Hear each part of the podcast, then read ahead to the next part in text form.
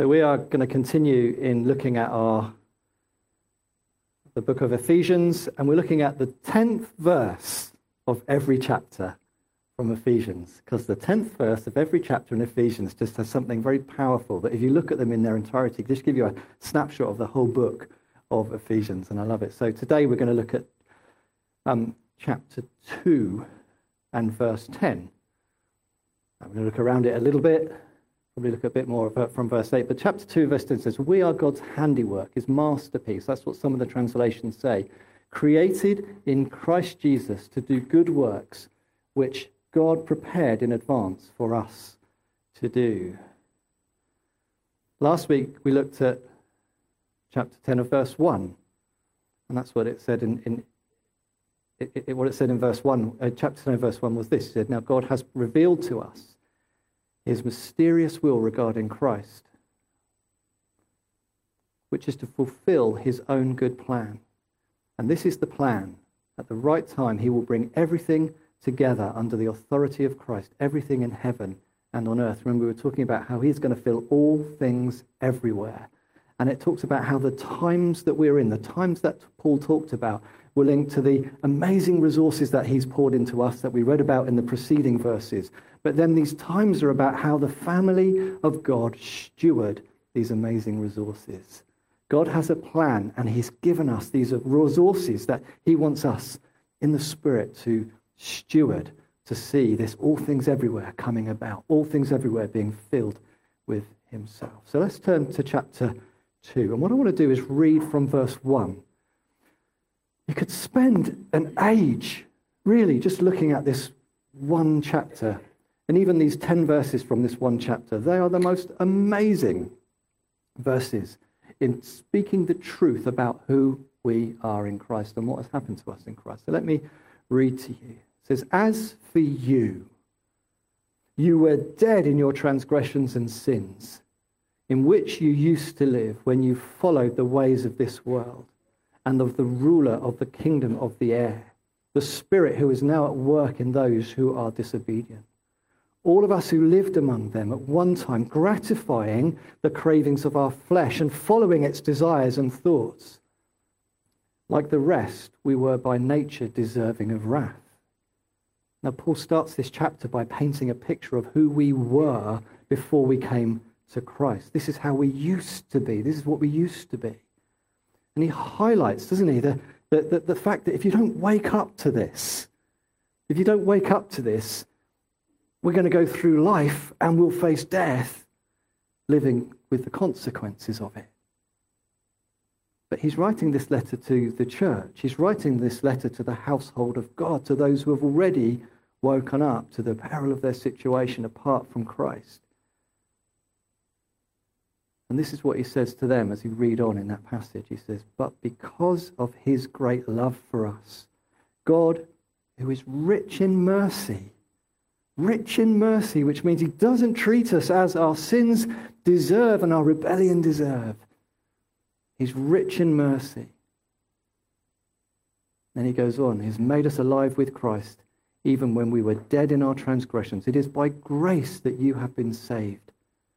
And God raised us up with Christ and seated us with him in heavenly realms, in the heavenly realms in Christ Jesus. He's lifted us from our deadness, from our utter subjection to the world, the flesh, and the devil. And he's given us a new perspective and a new power in the world today.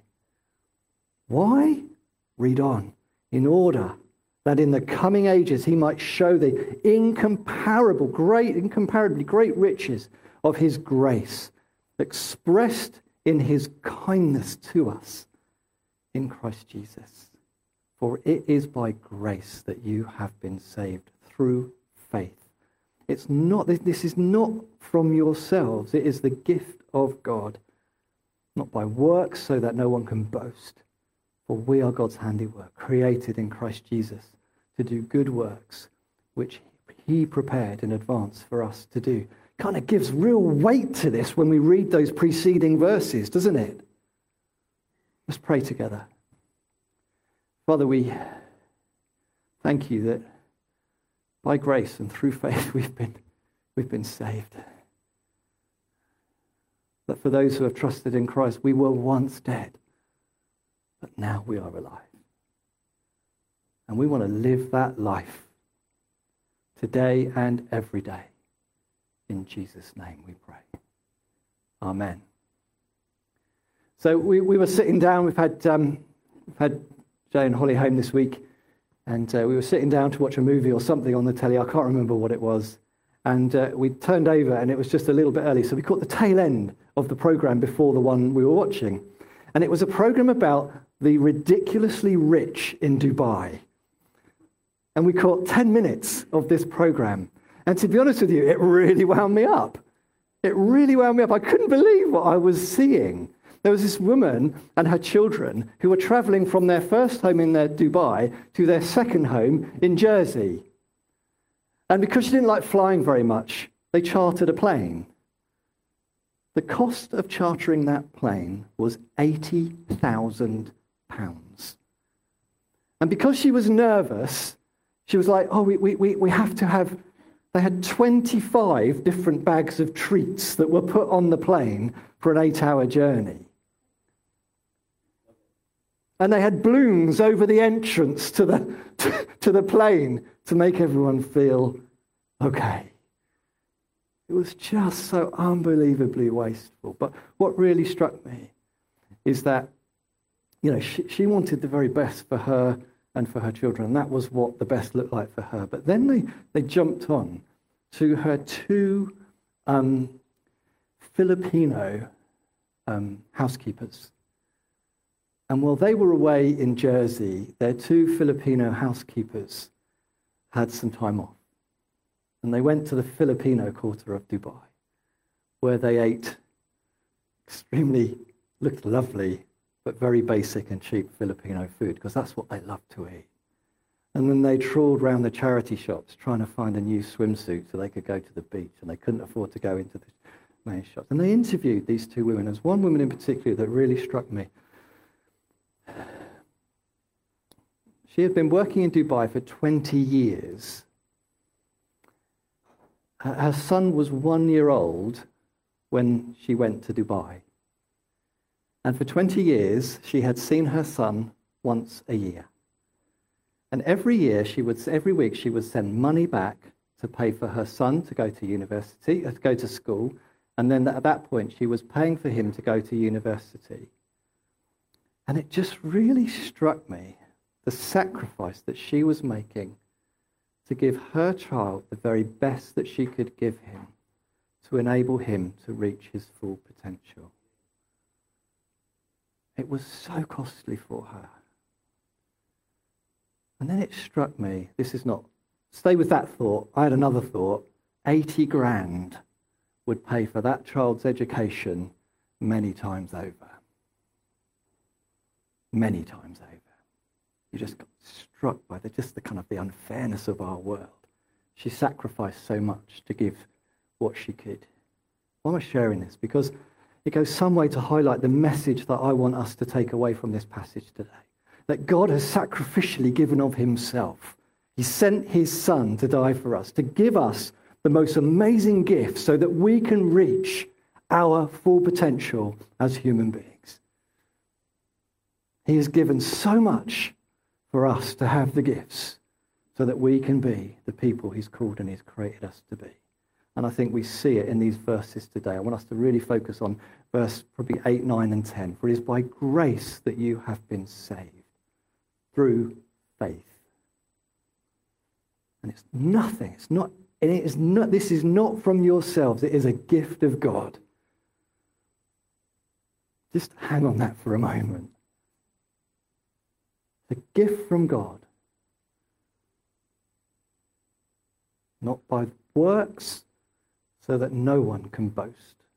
We are God's handiwork created in Christ Jesus to do good works, which God has prepared for us to do. There are gifts that God has given us the gift of grace and faith. The gift, do you know, I'm going to do a little bit of artwork. Let's do it. Let's do a little box around it a little ribbon on top. There you go. Good, isn't it? There's these two gifts that God has given us. And it's the gifts that we need, that we receive when we come to Christ, when we experience and know Him in salvation. Just beautifully summarizes it, doesn't it, at the beginning of this passage? You were dead. Dead in your sin, your transgression, and your rebellion. You were dead. There's no mistaking it, is there? And then what happens? In Christ, you are alive. This is who you were, and this is who you are, and it's all an act of saving grace through faith. But it doesn't stop there, does it? By these gifts, we know that salvation in that moment. But you know, it's by these gifts also that we, we, because when we come to faith, we start an amazing journey, don't we? It's an amazing journey, and it's the gift of faith, and I believe it's the gift of grace that we need to continue in that journey, day by day, hour by hour, faith and grace. These are the gifts we need to go on.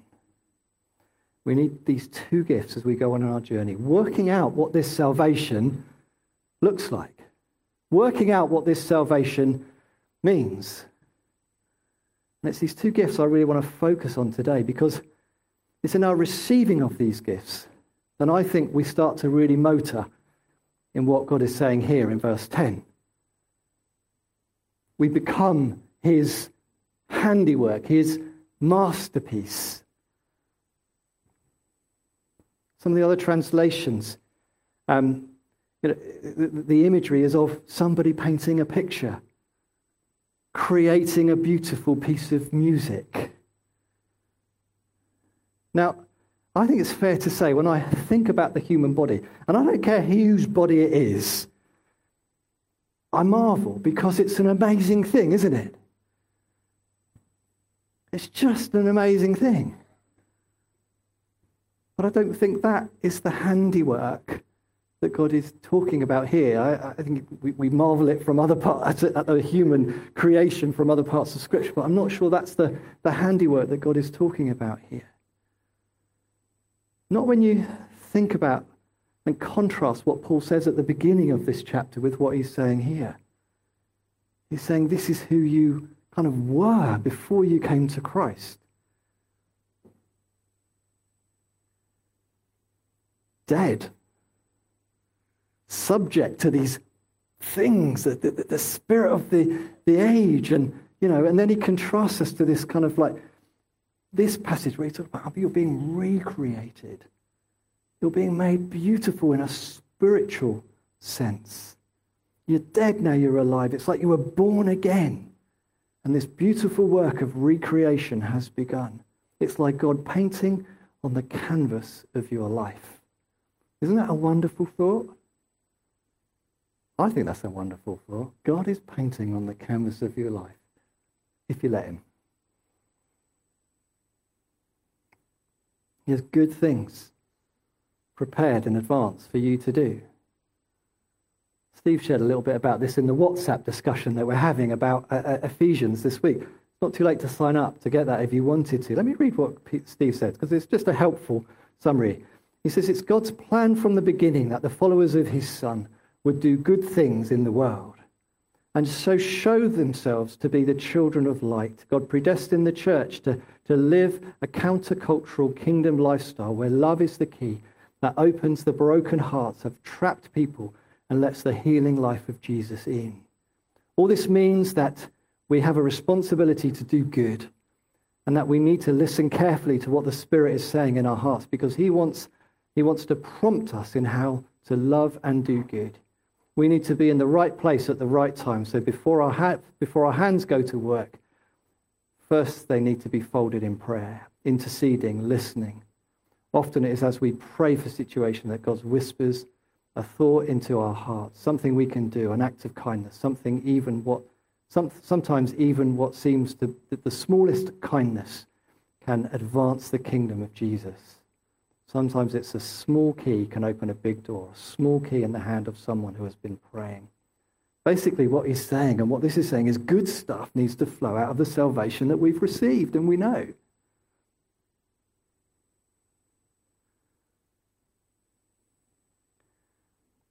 And I want to highlight, just to finish really, two ways which I believe God does this. Two, two, two ways through faith and through grace.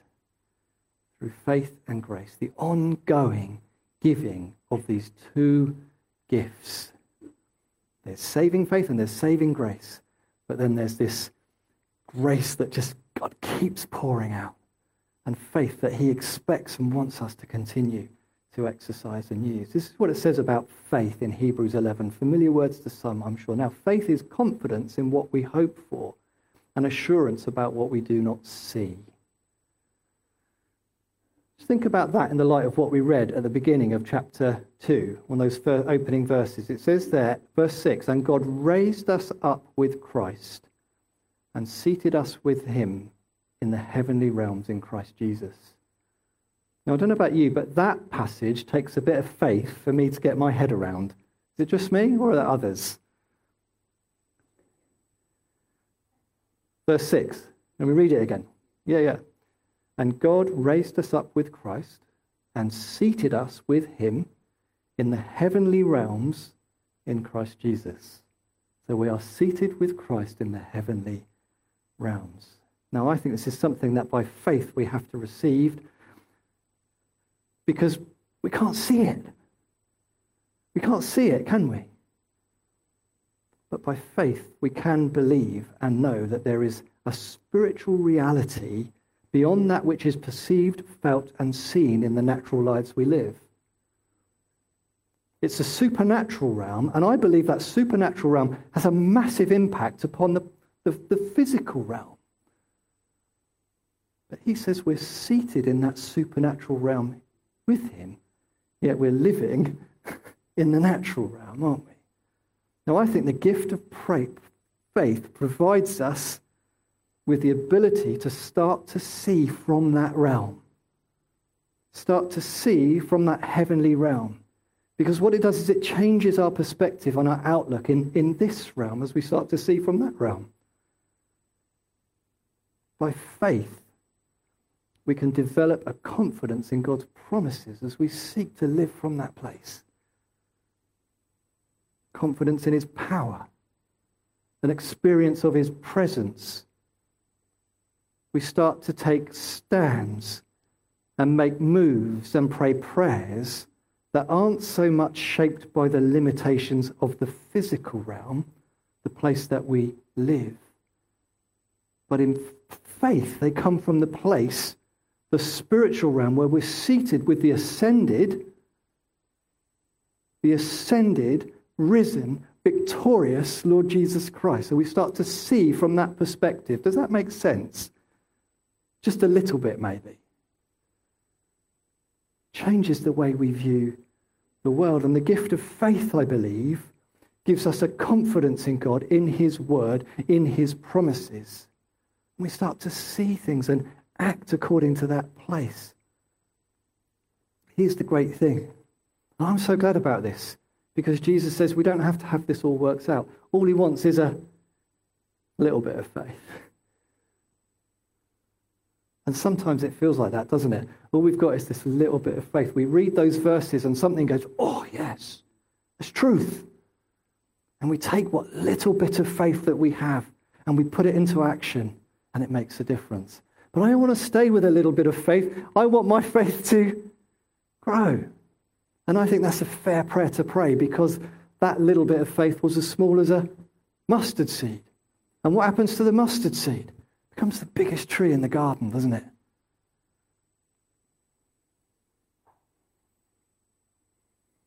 So that's faith. I know I'm just scratching the surface here, but what about grace? What about grace? Go on then, what's grace? What's grace? God's riches at Christ's expense. It's a verb and a noun. You've seen how good I am at this. so, so it's a go on. Say that. Say it to everyone, Janet. So it's a doing. Go on.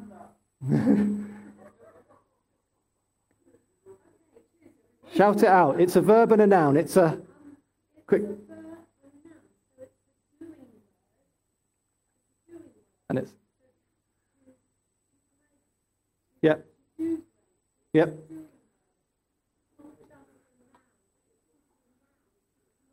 Yep. Great. So, verb and a noun. Christ's riches, uh, uh, God's riches at Christ's expense. Anything more?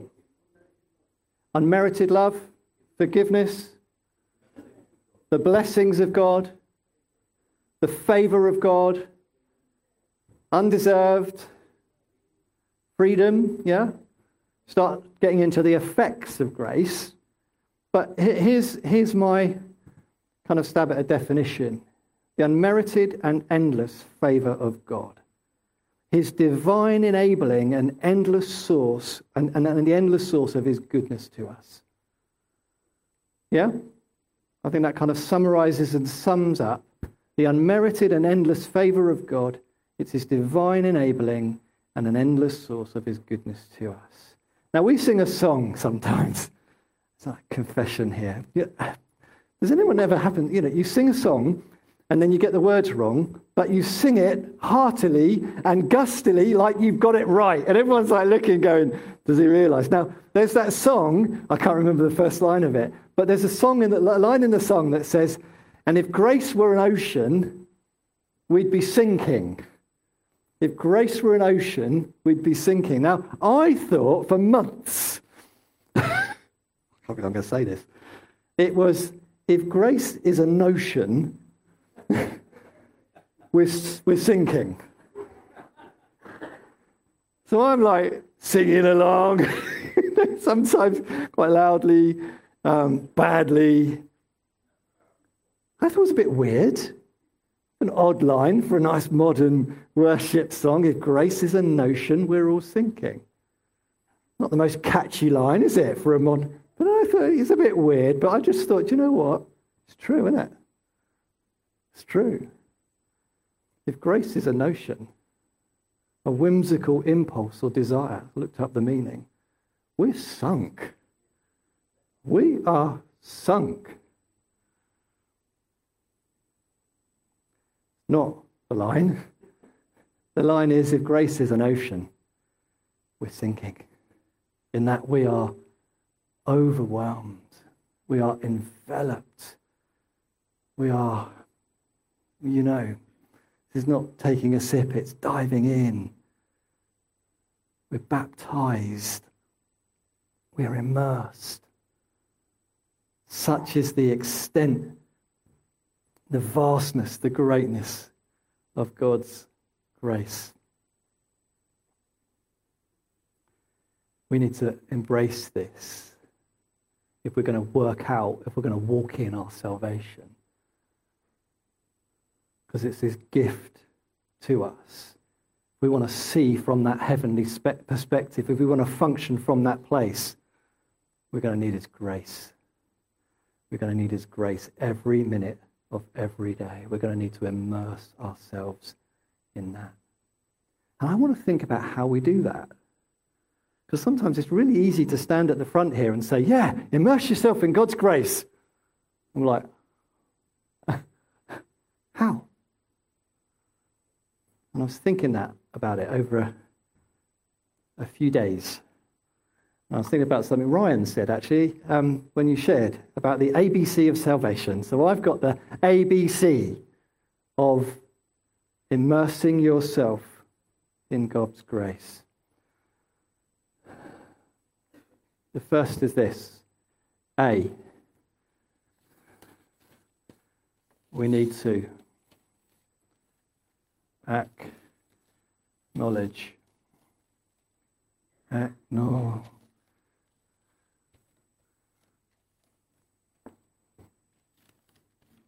I spelled that right? E D G E. Acknowledge. So we need to A, acknowledge.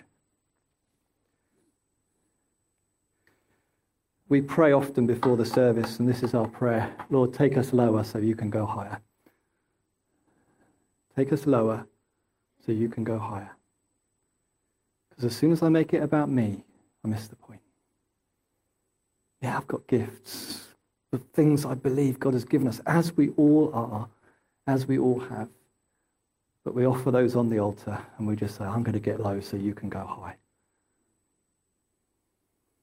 Because as soon as it becomes about me, I'm doing it in my own strength. And I can do this in my own strength. That's pride speaking. I can, but there will always be limit and there will always be lack. And I will always be, sorry the phrase, knackered. it's true.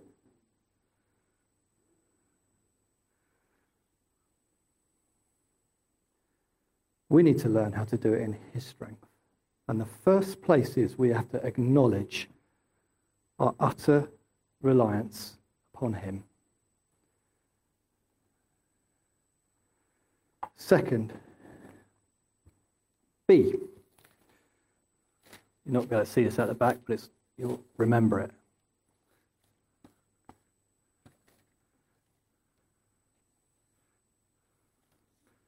We need to believe.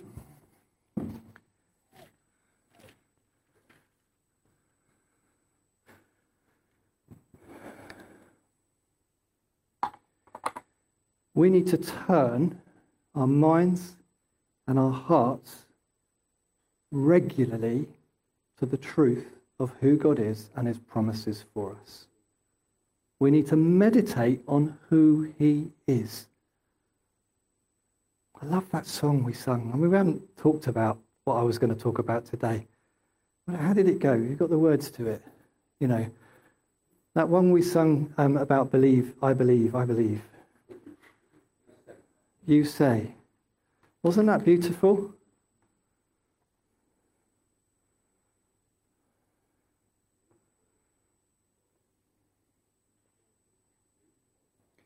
Yeah. Oh, I believe, I believe. What you say, I believe. And it's like, you say I'm loved when I can't feel a thing. You say I'm strong when I think I am weak.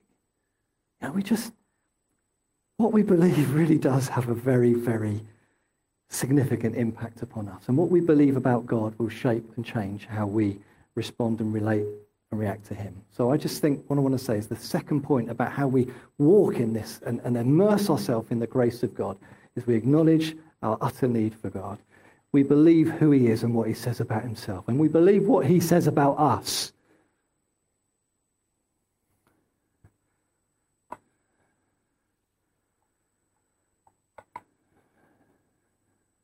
And then C,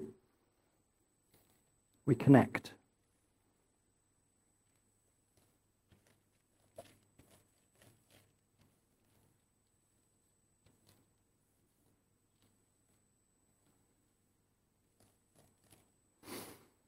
This is probably the toughest one.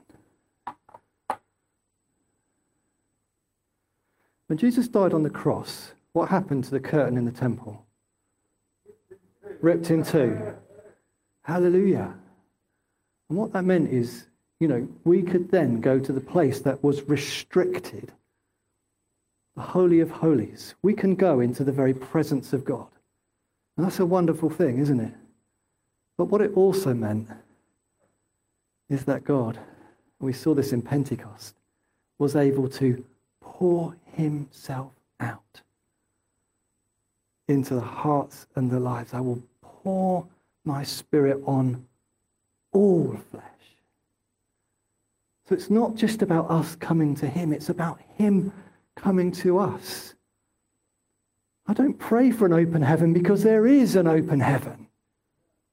The heaven was torn so there is this flow of grace from the very throne presence of God that we need to learn how to immerse ourselves in and look to and walk in every day. So when we pray, that grace is there.